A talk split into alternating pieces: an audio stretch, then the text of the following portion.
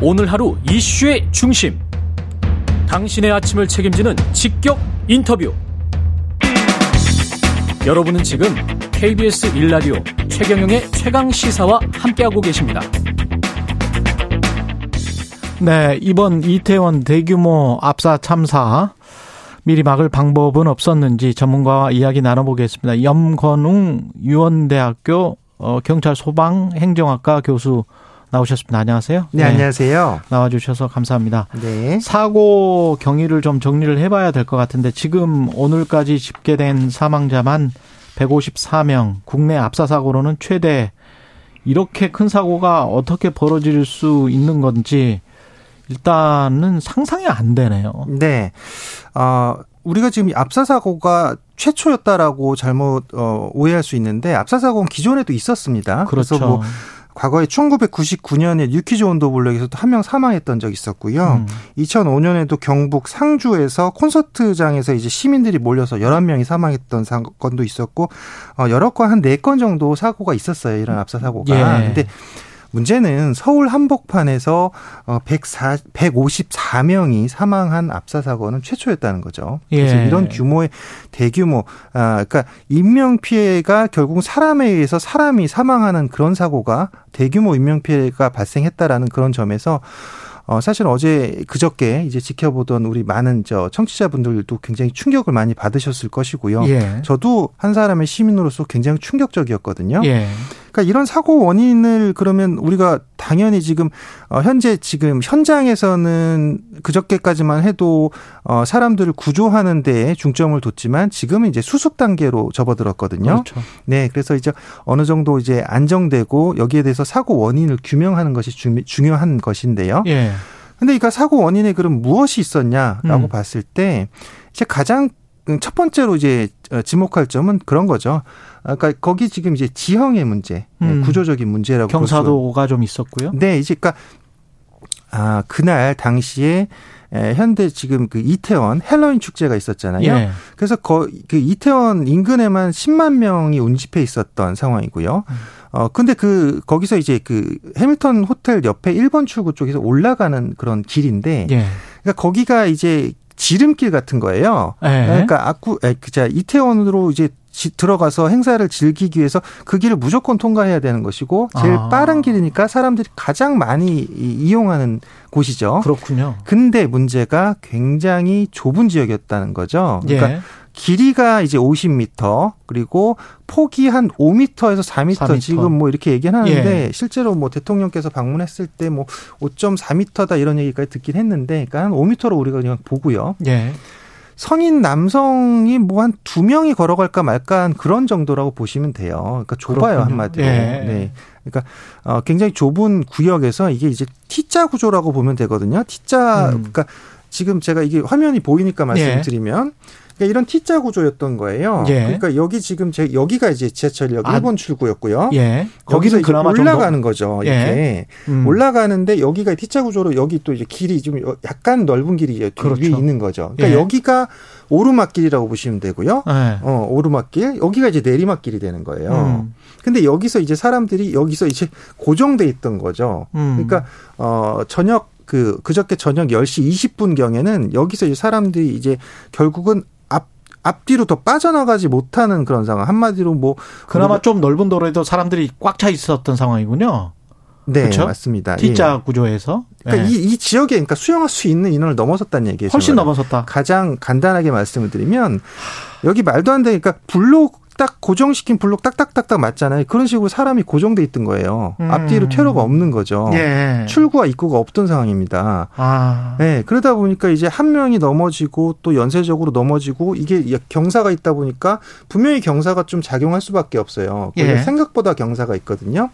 그러니까 여기서 넘어지다 보면 도미노 연쇄 현상이 일어나가지고 결국 사람이 위에 위에 아래 깔리고 위에 계속 덮고, 이런 상황에서 밑에 있던 분들은 결국은 큰 압박을 받을 수밖에 없었고요. 그렇죠. 네, 그래서 결국은 이제 그 지금 그러니까 결국은 지금 압사라고 우리가 표현하는데, 압사가 뭐냐면 사람한테 깔려서 사망하는 그렇죠. 경우를 주로 얘기를 해요. 예. 근데 압사 같은 경우는 이제 두 가지 방식의 이제 지금 사망이 있는데, 이제 첫 번째는 이제 쇄골이 골절돼가지고 여기 아. 횡격막이 예. 지금 압박받아 숨을 못 쉬게 되죠. 예. 그럼 결국은 심정지가 오게 됩니다. 음. 그런 케이스가 있고 아니면 어, 이제 아까 말했던 쇄골 다 터지고 안에 있는 장기까지 다 터지는 거예요.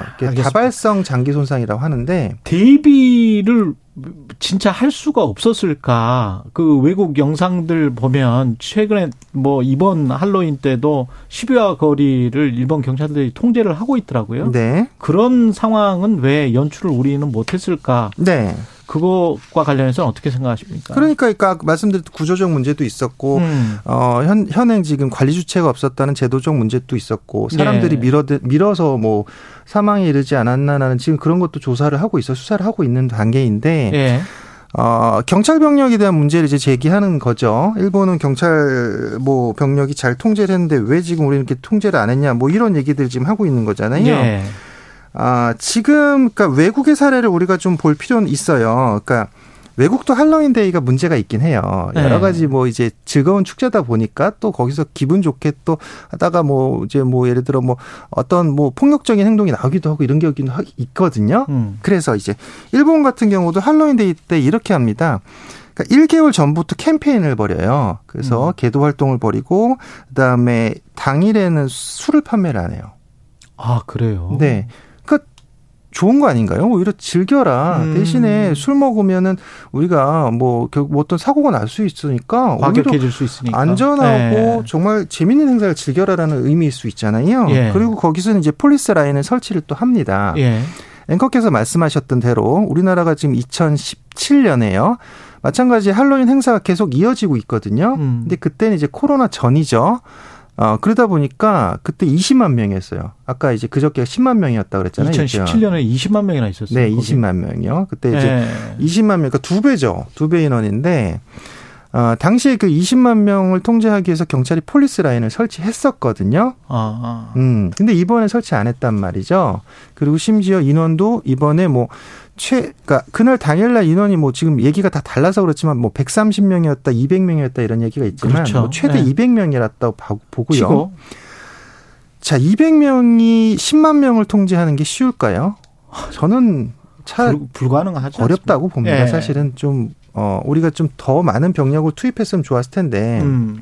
여기 지금 그, 그 문제를 계속 말씀드리면 폴리스 라인은 우리가 다른 말로 안전통제선이라고도 해요. 예. 그러니까 폴리스 라인이 우리가 뭐 드라마 같은 데 보면 범죄 현장에서 그걸 막고서 뭐 이런 것도 보이지만 실제로 이런 행사에서 이 폴리스 라인이 설치되어 있는 것만 해도 질서가 정연해지거든요. 무슨, 아. 무슨 얘기냐.